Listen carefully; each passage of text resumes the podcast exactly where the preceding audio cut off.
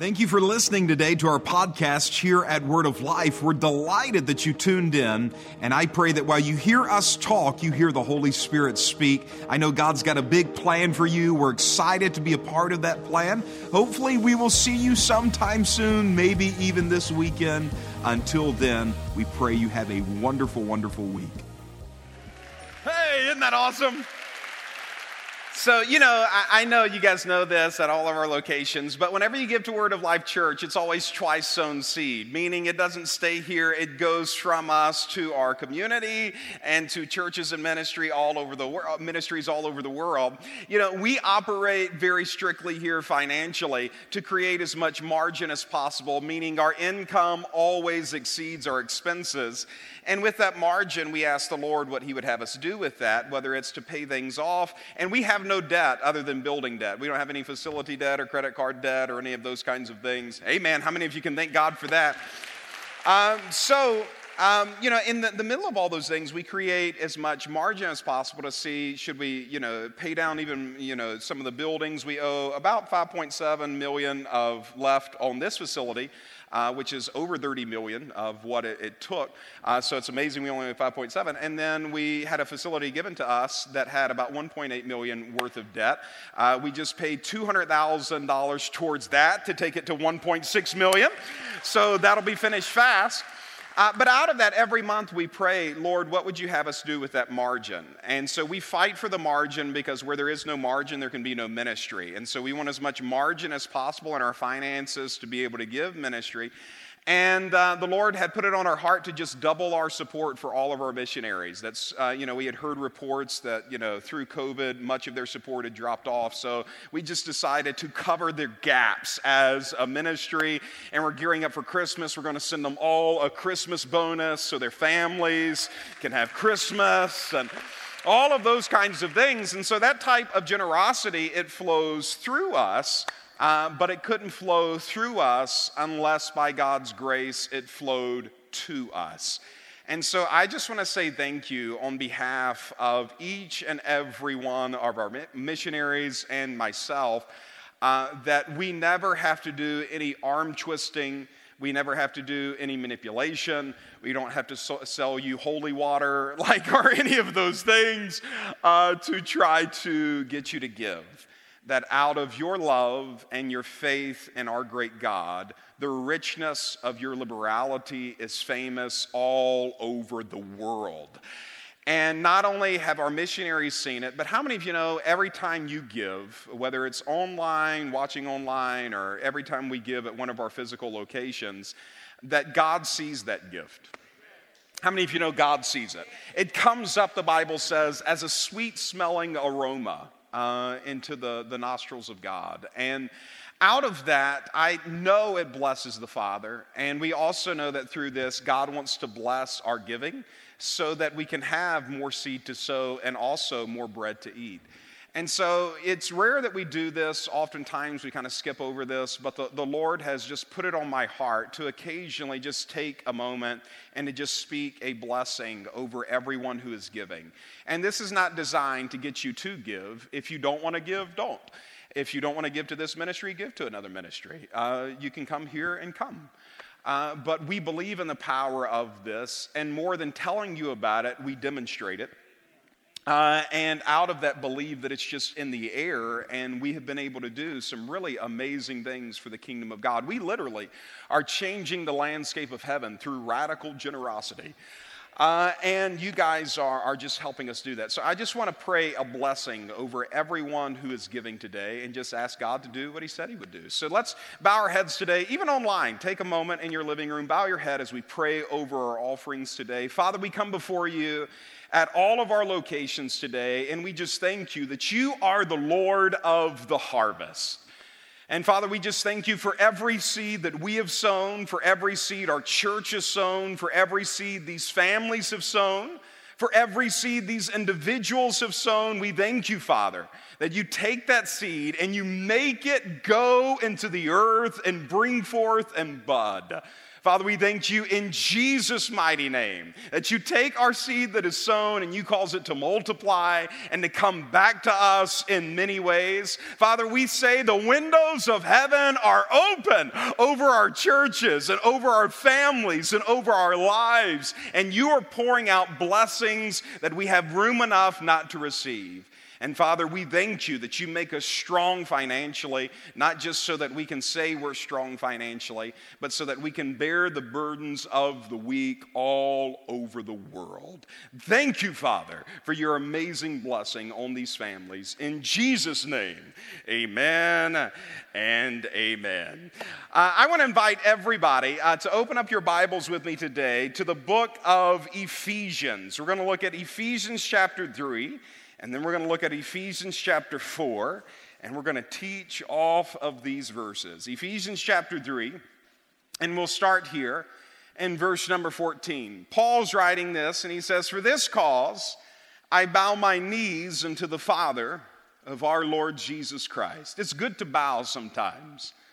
Um, you know, posture matters to God. Oftentimes, an outward posture is a reflection of an inward heart.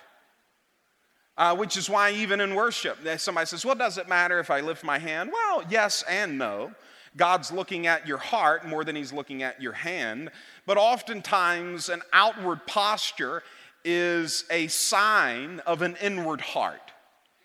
And so, in prayer from time to time, it'd be wise to bow your knees uh, and to just get before God with a spirit of humility and a spirit of saying, Not my will, but your will be done. I humble myself before you. So that's not my message, but it's good anyway. Uh, for this cause, I bow my knee unto the Father of our Lord Jesus Christ. Notice this in verse 15 of whom the whole family, the whole family in heaven and earth is named. Notice the Father and his family the Father and his family. Going over to Ephesians chapter 4, and we'll look in here in verse number 26. It says, Be ye angry and sin not. Let not the sun go down on your wrath, neither give place to the devil. So apparently, anger and it giving place to wrath also gives place to the devil. Verse 29 says, Let no corrupt communication proceed out of your mouth but that which is good to the use of edifying, that it may minister grace unto the hearers, and grieve not the Holy Spirit of God, whereby you are sealed unto the day of redemption. Let all bitterness and wrath and anger and clamor and evil speaking be put away from you with all malice, and be ye kind one to another, tender hearted. Notice this, forgiving one another even as God, for Christ's sake, hath forgiven you. Even as God, for Christ's sake, has forgiven you, so ought you to forgive one another. The Father and his family. This week, uh, I had a lunch appointment. I like lunch. Anybody else like lunch? I won't talk too much about it uh, because we're awful close to lunch, and I want you focusing on, on what the Holy Spirit may be saying to you and not the lunch that is going to come after this. But I like lunch, and so when someone says, let's do lunch, I'm like, that's the kind of appointment I'm talking about. Uh, and so, uh, anyway, had a lunch appointment, and at the end of it, I'm walking out of the restaurant. And as I'm walking out, this uh, lady calls my name. She says, Pastor Joel. And I turn around and I look at her, and she had uh, her mask on. Uh, but I recognized her eyes, and they looked healthy. How many of you know the eyes are the windows of the soul? And it just looked healthy. And I recognized her uh, from a service uh, months ago. Is that an 8:30 service here at this location.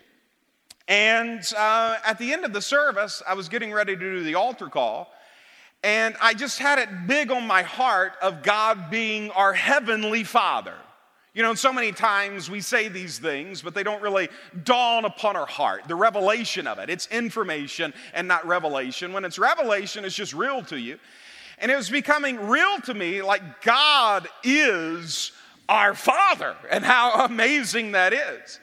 And I saw a girl sitting over here in this section at that 8:30 service, and uh, I just felt impressed that she had been going through something with her earthly father. And so I said, every head bowed, every eye closed. I said, there's a, a girl over here in this section, and uh, you know, I'm not going to embarrass you. How many of you know the Lord doesn't want to embarrass you? I said, I'm not going to embarrass you. Uh, but the Lord is just dealing with my heart that your heaven, uh, that your earthly father has put you almost through a grinder. Just hurt you. And I could just sense it in the spirit just how deep that hurt had been. And I said, and God wants you to know that everything your earthly father was not, your heavenly father wants to be. And if you'll make a decision to draw near to you, he'll heal you. How many of you know God's a God of healing? How many of you know some of the greatest things that he heals is not on the outside, but on the inside? Amen. How many of you know God can take away your shame? what a gift. He can take away your shame. He can take away your hurt too. And so I, I, said that everything that your earthly father was not, your heavenly father wants to be to you. And as you draw closer to him, he'll work a healing in your heart and begin shining brightly so through you that it, it will lead uh, to a restoration even with your, your earthly father. And said some other things. And at the end of the service, you know, had the altar call, that kind of thing. And I'm walking off stage to get ready for the 10 o'clock. And I see my phone is, is lighting up, and it's a guy in the church that I knew, and he said, Hey, that girl is, is someone I brought. And he said, Is it okay if I, I bring her back? Like, she really wants to meet you. I'm like, Sure. And so, you know, bring her back, and we're talking. And she walks in, and she is just bawling. And she talked about what her earthly father had kind of put her through and it is the definition of being put through a grinder. Um, and she talked about how deeply hurt she had been and did not know the path forward for reconciliation with him or what forgiveness looked like with him because her sisters still lived in that household as well, and she felt a measure of responsibility for them. And so I said, Well, I don't know all the, the details, and I don't know your father, um, so I don't know specifically how to instruct him. But I do know to tell you what the Holy Spirit told you in service. And that is, as you draw near to your heavenly Father, He will heal you. And out of that healing, it could be so profound that it leads to a healing with your, your earthly father. And so we kind of left with that. And I prayed for her. And when I, I, saw her at the restaurant, I could just see she was healing. Like I could see just the, the difference of the eyes of a, a life there. And how many of you know God's looking for progress, not perfection? It's not immediately you got to be right and do everything right and cross all your spiritual eye, eh, you know, cross all your spiritual T's and dot all your spiritual I's. God has grace and mercy, space. You don't have to get it all together at once. You just bow your knee to Jesus. Let Him prune you. Anyway, I could look in her eyes and I could see healing. And so I asked her, I said, How are you doing? And she said this. She said, I'm healing. And it wasn't like I'm not whole yet, it was joyful. It was confident in knowing I'm on the way to being whole, I'm healing. And how many of you know with God, He doesn't wait for perfection to call it good? All, we, we do that sometimes. It's like, but I'm not whole yet. And God's like, but you're healing. Give me time. How many of you know you got to give God time? Uh, and so out of this, um, she was healing and it was hopeful. And I was excited for her. I was joyful for her. She was getting better. And I, I left there and I just had it come big in my heart to talk about family hurt uh, this weekend. We're in a series entitled From Hurt to Whole, bringing us closer to the healer, Jesus. And I could sense this hurt uh, just arise in my heart as I was preparing this message that there are families that are hurting, marriages that are hurting, relationships within the family that are hurting. And I'll be honest and say, I don't even need the Holy Spirit to tell me that. Because if you live long enough, you realize every family has some dysfunction in it. How many of you know that? Every family. Every family has some dysfunction in it. And if you're in a family and you don't see any dysfunction in the family, that's because you are the dysfunction in the family. And no one wants to tell you about it because every time they get close to you, there's more dysfunction. Every family has some level of dysfunction in it. And out of that, the reason why is because the devil hates God. He hates it. The whole point of creation was so that the Father could have a family. He didn't make us because he got bored. It's like, got nothing else to do. Circle the universe a couple hundred times today. Hold the whole world in the palm of my hand. I'm bored. Let me create some drama. No, the father wanted a family. That instinct you have in you, you got that from God. The father wanted a family. He wanted someone to walk with. He wanted someone to laugh with. He wanted someone to fellowship with. Isn't it amazing that your heavenly father wants to walk with you, talk with you, laugh with you? God created a family because he wanted one. And Satan saw that. And out of his deep hatred for God, he knew that the best way, and the quickest way to hurt the heart of God would be to separate God's family, to attack God's family, and make a husband get in an argument with his wife, and make a son look at a brother and say, I'm not his keeper. The Lord spoke to me this year and said, There's a spirit of Cain at the beginning of this year. A spirit of Cain that'll get in the earth, that'll make people say, I'm not my brother's keeper.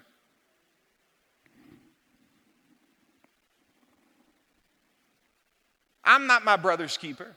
It's okay if there's distance. It's okay if there's a divide. It's okay if there's separation. I'm not my brother's keeper. And the answer is yes, you are, Cain. But how did he get a heart like that? Through the enemy. Why did the enemy give him that heart? Not to just make him miserable, it's not about you for the enemy. It's about hurting the heart of God. And he knows if he can hurt you, that hurts God because as a parent, nothing hurts you more than when you see your children hurt.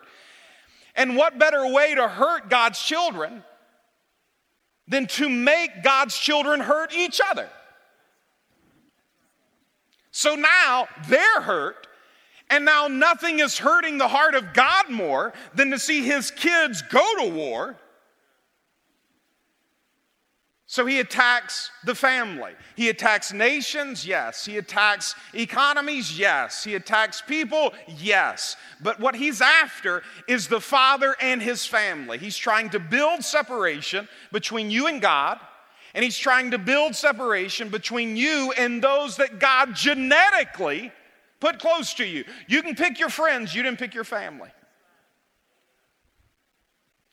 And so he attacks that and he wars against it and he tries to create drama and separation and hurt and he tries to make children not obey parents and parents to provoke children to wrath. Because he knows that when your family is operating in the beauty of what family can be, woo, you talk about blessing the heart of God, when there's laughter in your home and peace in your home and love in your home and warmth in your home, you don't just enjoy it, God does too.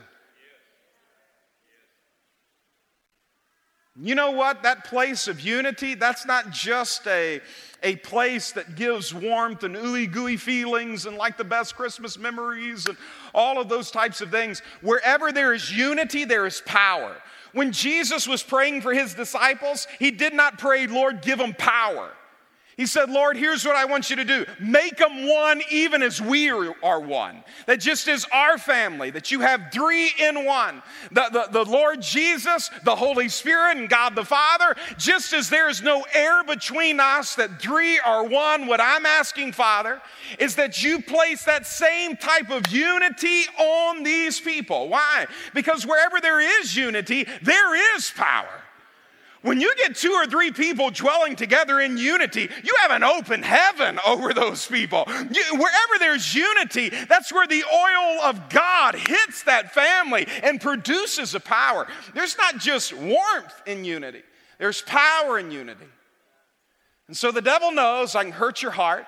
The devil knows I can hurt the heart of God. The devil knows I can take away your power because the house divided against itself cannot stand. And so he knows he can do all that by attacking individuals and bringing in separation. But here's the hope today. Here's the hope is people say, I just want a biblical family. And it's like, you think you do until you read the Bible. And when you read uh, what, what, biblical families went through, it's like, oh my gosh. They threw them in a pit, sold them to slavery, beat them, you know, all these kinds of things. Like, you just see all of this drama in these families. But here's what I love about a biblical family is the Bible shows us its flaws. And that gives us hope because it shows us no matter how dysfunctional our family is, there is someone in the Bible who had a greater dysfunctional family. And if God was able to do something in that family, that same great God can do something in ours. A biblical family is not one that has no problems. If you're taking notes, this would be my first one. A biblical family is not one that has no problems. A biblical family is just simply a family that knows what to do and who to turn to when those problems come. That's a biblical family. Uh, my family is short of perfection. How many of you know just because you're a preacher doesn't mean you're perfect? Uh, and I grew up the son of a preacher. Uh, and my uncle was a preacher, and it all started when my father made a decision to follow Jesus. He sensed a call of God on his life, started this church, and then my uncle came and started working for this church, and my grandmother came and started working for this church, and my grandfather became the head usher of this church. And so, like this family working together, and honestly, it was a beautiful family, and some of my favorite memories came in the context of that family playing G.I. Joes on my grandmother's floor and like ordering, circling the Sears catalog of what I wanted for Christmas because my grandmother used to work at Sears, so she always had the big Sears catalog. Kids, this was Amazon before Amazon. Like you, you could call in what you didn't have the internet, but you could call in and order what you wanted, show up at the door. If only Sears could have adopted that and they would have replaced Amazon. Anyway, uh, but here, all of these memories that I have were built in the context of this family. But as a child, I saw Satan work his way into this family and, and make it go through a grinder itself. Long story short, I don't have time to go into all the details, but there was a massive divide and massive division that happened between my uncle and my father. And my uncle went and started a church, and my father was hurt by that, and my uncle was hurt that he was hurt by that. And it became so sharp between them. My grandmother went with my, and grandfather went with my uncle it became so sharp between them that we did not talk to each other. Uh, to give you an idea of how deep the divide was, when my father passed away, my uncle was not allowed into the funeral service. And I, I say these things to give you hope. and to show you uh, that, okay, yeah, so it's not like picture perfect roses, you know, these kinds of things, and everybody's lives who's on stage. I went for years without seeing my grandmother, literally years. And before that, I didn't go two days without seeing her. I was at her house as much as I was at mine. And then now we don't talk for Christmas, Thanksgiving, anything. And so my father passed away when I was 17 and took over at 19. God had showed me all that he wanted to do through Word of Life in really supernatural ways, and he had to, or else I wouldn't have taken the pastorate. Uh, and I, I agreed to do it, and I start progressing towards it. And the, the Lord really deals with my heart and life begins to become incredibly frustrating and i'm not seeing any progress in ministry and i'm seeing things kind of fall apart and i'm like god you showed me this but i'm not seeing any progress. God you showed me like this great life but it's the opposite of that. Everything's getting worse. And god started dealing with me about forgiveness. He said you need to go to your uncle and you need to repent. You need to ask him to forgive you and you need to bring in a spirit of reconciliation. And i'm like what no, like if there's anybody who's coming to anybody, it is them coming to me. and one day I was praying, and the Lord spoke to my heart, you know, that scripture where Jesus said, Remember Lot's wife. You remember that scripture? Remember Lot's wife. I'm like, What in the world does that have to do with anything? Remember Lot's wife. Here's the point of Lot's wife the past doesn't matter unless you continue to live in it. The past, it doesn't matter unless you continue to live in it. Lot's wife is this microcosm of this woman who made incredible mistakes combined with her husband, led her family over into a wicked life, a wicked lifestyle, a wicked environment, brought all kinds of darkness into their home, made so many mistakes, and God didn't count any of her past against her. Aren't you glad that we have a God who is rich in mercy and incredibly gracious and kind? In the middle of this, she doesn't turn to God. God turns to angels and sends angels into their lives to literally pull them away from Sodom and Gomorrah. And while she is being taken out of her past, she turns around to look at it. And when she turns around to look at it, she turns into a pillar of salt and can make no progress towards her future. Here she's out of her past, but the past is still in her. Here she's out of the past, but she continues to look at the past. Here God has delivered her from that place, but she is in her present still looking at that place. And God says the penalty of looking at the past is you can make no progress towards your future. That if you want to make progress towards your future, future, you have to let go of the pain of the past. That if I want to go forward with God, I've got to let go of my sin and other sin against me. And if I refuse to let go of the past, I can make no progress towards my future.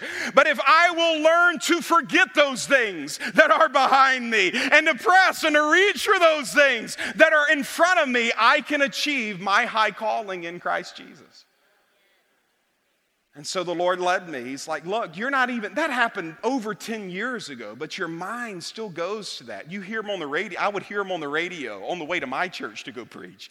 I'm like, I got to turn that off. Turn off Christian radio. He's like, What are you doing? Still in the past. And I went and I repented to him. And we had reconciliation. And I saw God come in there and build a bridge and a life and a warm relationship. And I saw our church be able to bless that church. And I saw their church be able to bless our church. And I saw us both be able to do church in the same community with love and peace and harmony. And then I was at his bedside when he got sick, and I wound up preaching his funeral. My grandmother has come back into our family and come back into our lives. And God's been able to do this.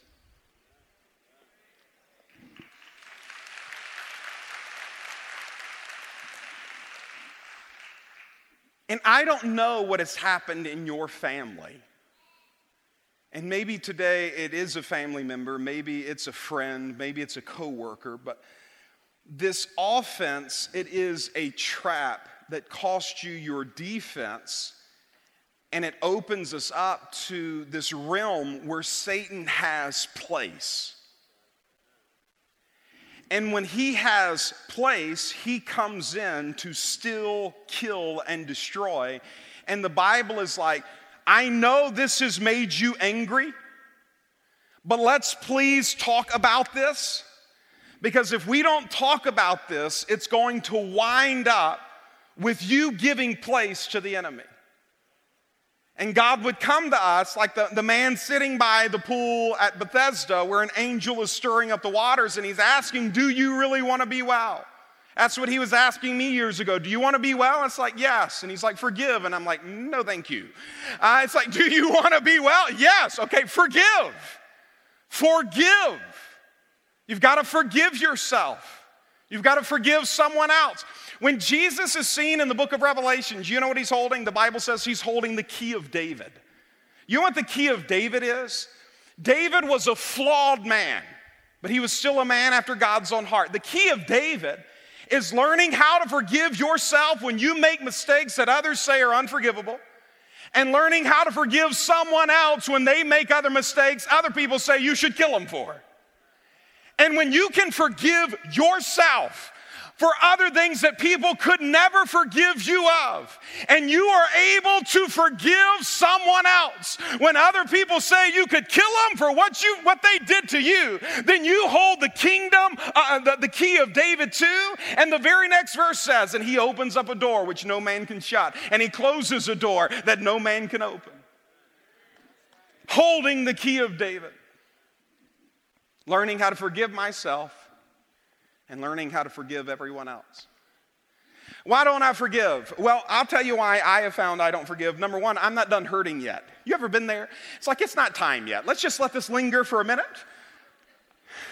It's too soon to forgive. And it's always too soon until it's too late. I'm not done hurting yet. Number two, sometimes it feels like forgiveness, it opens me up and makes me feel like I'm not protecting myself. That if I forgive them, it'll put me into a place where I am not protected. And so, in the name of protecting myself, I have now closed my heart and my affections from that person. I, I did a wedding uh, um, Friday in a beautiful place in Benton, Benton, Mississippi. Anybody from Benton, Mississippi? Got anybody here online? No one from Benton. It does not surprise me because I didn't see anybody live there. Uh, but there was a barn out in the middle of a field. Uh, and in, in the barn, they turned it into like this beautiful chapel. Like I sent my wife pictures. I'm like, I want to live here. Like beautiful chapel. And we walk in, and part of the, the vows were, I pledge to keep my heart open to you in every season of life.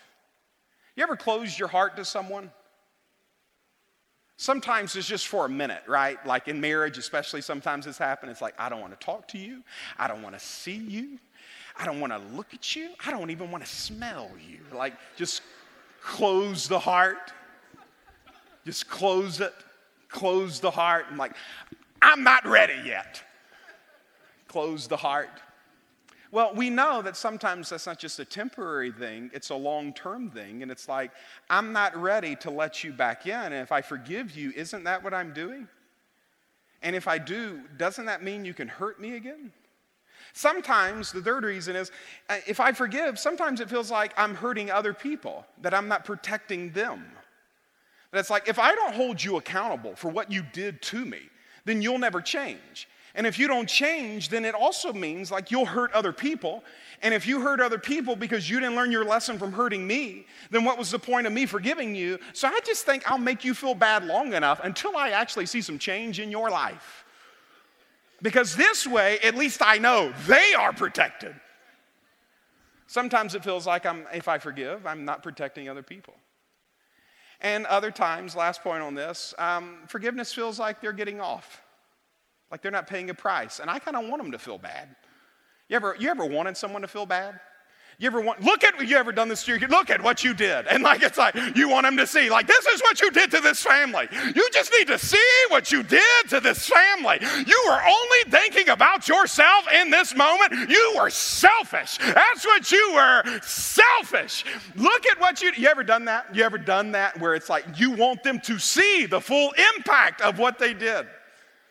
Because hopefully, if they can see the full impact of what they did, they will change. And so it's like, I can't forgive them and act like it doesn't matter because if they don't see how bad it hurt, then they won't change. Here's why you should forgive bitterness will turn you into someone you don't want to be. Why should I forgive? Bitterness will turn you into someone you don't want to be.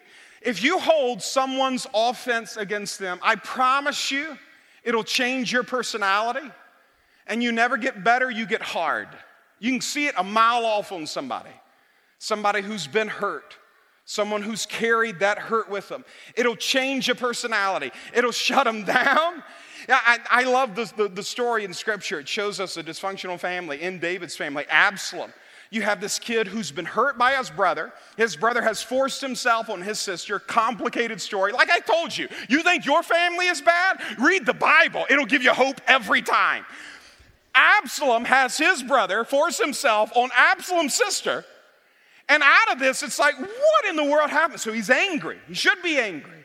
And out of his anger, he's tempted to sin. So he comes to David and he's like, David, look, I'm tempted to sin here. Like, I'm tempted to kill this man.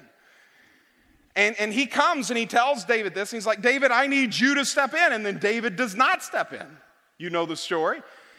And, and out of this, Absalom's like, I'm going to kill him. So he goes out and he kills his brother, kills him, murders him. Then he comes to, to David and he's like, you know, David, here's what I've done. And when David hears it, David kicks him out of the kingdom. And this makes Absalom even madder because he's like, wait, wait, my, our brother can force himself on our sister? And you don't do anything to him, and then I have to step in and, and do something here, and now you're going to judge me and kick me out of the kingdom? And so David makes a mistake here in, in, in, you know, handling this, and finally Joab, who's David's best friend, comes to him. He's like, You're making a mess of your family. And he tells him, You need to bring Absalom back. And so he goes and brings Absalom back into the kingdom. But get this, he never calls his son into his courts. So here you have a father who has a hurting son, and this father who has this hurting son does not want to see his son. And you know what this does to Absalom? It hurts him. And you know what often happens to a man when he gets hurt? He gets angry. And Absalom gets so angry and he has this anger build and he can't let it go and he can't let go of this resentment until finally he takes control. And when he takes control, you know what he does? He takes David's wives and he forces himself on David's wives. And then he takes David and kicks him out of the kingdom. Because you know what bitterness will do? It'll turn you into the person you're holding that bitterness towards. I said, bitterness will turn you into the person who offended you. Bitterness will change you from the inside out if I don't let it go. Why forgive? It's time to stop hurting. I don't want to hold this hurt for the rest of my life. I don't want to have this emotion for the rest of my life. I've got to let it go. It's time for, to forgive. Why is it time to forgive? Because life doesn't flourish when the guilty are punished. I know we think that. Like if the, the people who did wrong can just be punished for what they did wrong, then life will flourish. And it never works that way. It's never near as fulfilling as you think it will be, Absalom. You think it'll give you life to see him hurt? It will not. You think it'll give you life to see him wounded? It will not. Life never flourishes when the guilty are punished. You know when life flourishes? When the hurt are merciful. When Jesus sees us in our sin, yes, even then, and makes a decision and just say, you know what, forget the world, you know, just forget it. No, in His innocence and in His hurt, He comes to the offender in us and says, I will be merciful to you because Jesus knows that life flourishes when the hurt are merciful. And He comes in and He shows us mercy and He says, I'm not just showing you mercy. If I'm washing your feet, you go wash the feet of others. For blessed are the merciful. Why forgive? I'll tell you why. Because you can. And somebody says, I just can't, Pastor Joe. I'm telling you, you can forgive. I'm telling you, you can forgive. You can guard your heart. We've got a family staying with us right now. John and Carolina, he was doing the, the video. Uh, and they've moved from Colombia and they're helping us, you know, pastor this church and reach this community and all of these types of things. And so they're living with us until they get in their place. And if I left my house and I told John, all right, John, you're in charge, man, here's the keys to the house. And I come home and the house is a disaster. I mean, it's a disaster. I'm like, John, what did you do? John, like, what happened in the house? And he said, I didn't do anything. But like a fraternity came and knocked on the door and they asked if they could have a party in here. And I just didn't want to tell them no. And, you know, they came in here and they had this huge party and just made this mess and got stuff all over the furniture. And then right after they left, a biker gang showed up. And the bike knocked on the door and said, Hey, you know, we're looking at a place to kind of throw our party. And we saw this party just come through here and felt like we could have a party here too. And it's like, ah, oh, fine. And I let them in. They tore up the place.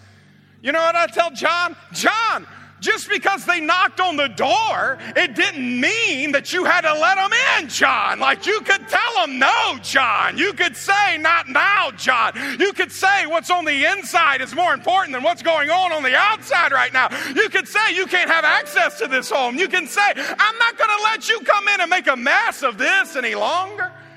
You were in control. God comes to us and He's like, Look, I know there's offenses that come on the outside, but you have to guard your heart. And you can. And you know how you can? Because forgiveness is not determination, forgiveness is cooperation. Forgiveness is not saying, okay, I'm just going to get determined, Pastor Joe, I'm going to forgive him. No. Forgiveness is cooperating with the blood of Jesus that as Jesus has forgiven you, with that mindfulness that forgiveness has flowed to you, now forgiveness can flow through you. But it's real hard to forgive the sinner when you believe you're a saint. You know when forgiveness is hard? You know when it's hard? I've been there. You know when forgiveness is hard? When I see them as the sinner and me as the saint. But when I had my own Matthew 18 experience, and I look at my life and I see how many times I offended God, how many times I wronged God, that He knows my every thought, He knows my intentions, He knows what I did, He knows what I left undone, He knows who I hurt, He knows what I do in private, He knows what I do in secret, He knows what I do when no one's looking, He knows what I do each and every moment. And every time I have ever come to His throne of mercy, He has always given me that grace and mercy for my time of need.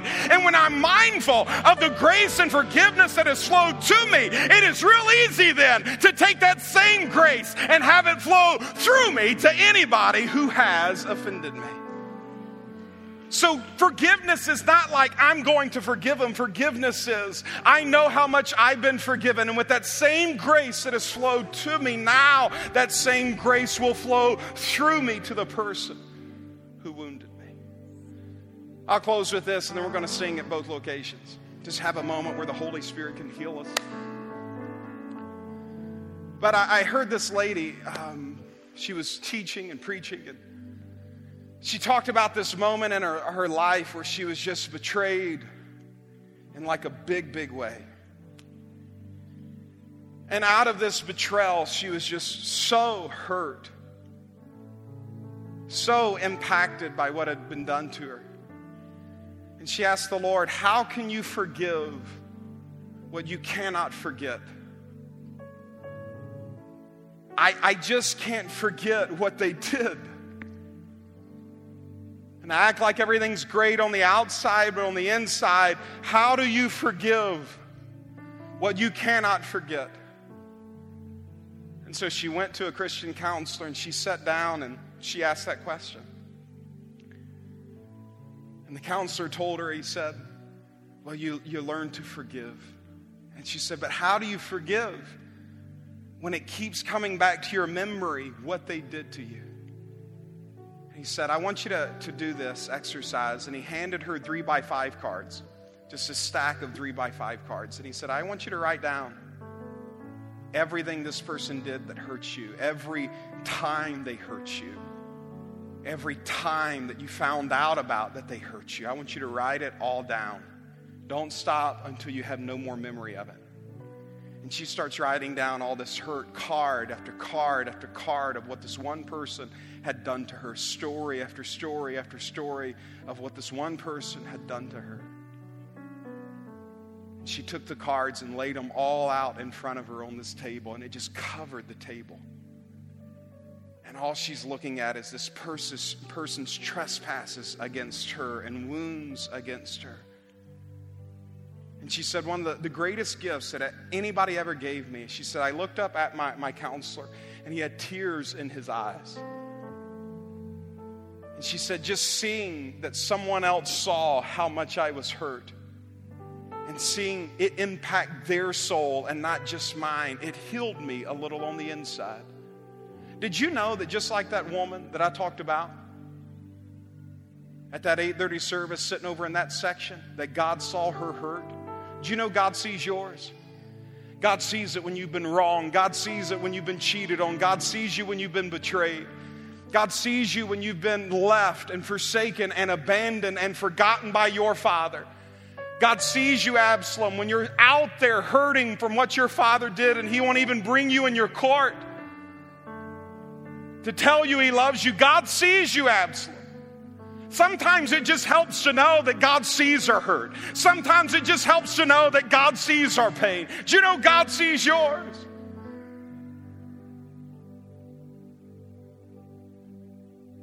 She said, just knowing someone else saw it brought healing. She said, this counselor brought out this, this pad that had all of these red dots on it, red stickers. He said, okay, here's what we're going to do next. So we're going to take all of these three by five cards, and we're going to peel off one of these stickers, and we're going to place it on that card. And when you place it on the card, he said, I want you to say this I forgive you of this. And what I cannot forgive you of, surely the blood of Jesus is big enough to cover it.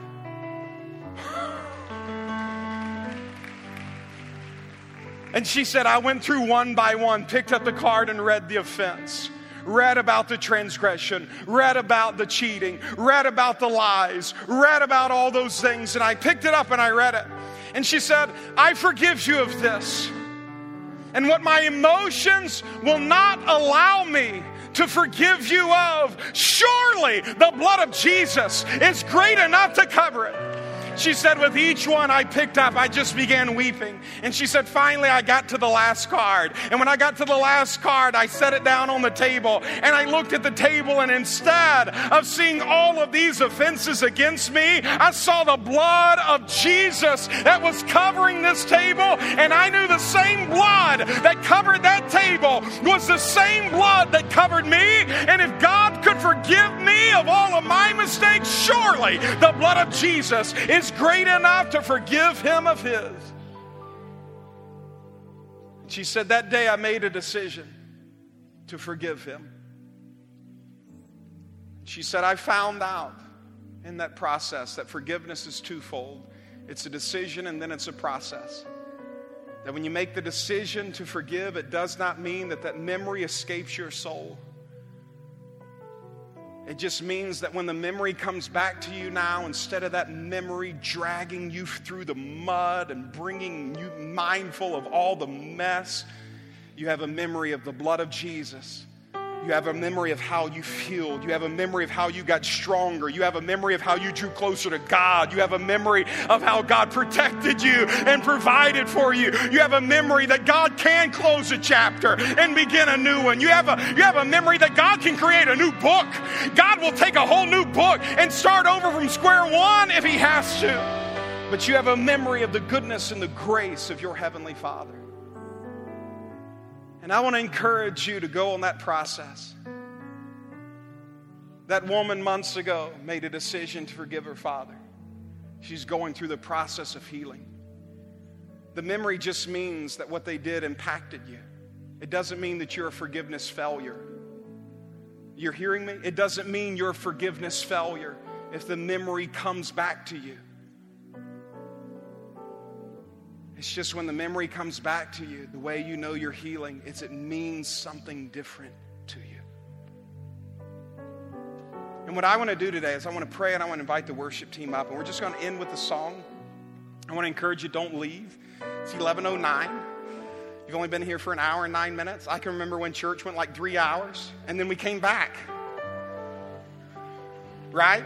So you can stick around for five more minutes.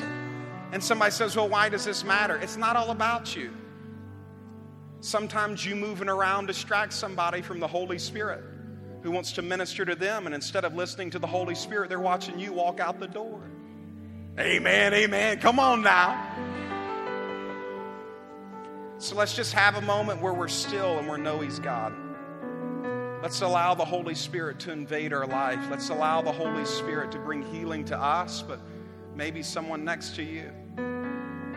So we'll just dim the lights. We're just going to go to God and worship. Let me pray for you. Father, we come before you today, and I just thank you that your Holy Spirit at all of our locations just allows healing to come into our hearts. Father, we just release forgiveness towards everyone who has wronged us. We release forgiveness towards everyone who has hurt us. We release forgiveness towards every person who may have even taken our life through the grinder. And surely, what our emotions will not allow us to forgive. Surely, Father, the blood of Jesus is great enough to cover it. And Father, we just release that healing and grace and mercy and love right now to each and every person. God, do what only you can. Healer, do whatever you, what only you can. Holy Spirit, perform a work in our hearts. We love you, Lord, so much. We ask it all in Jesus' name.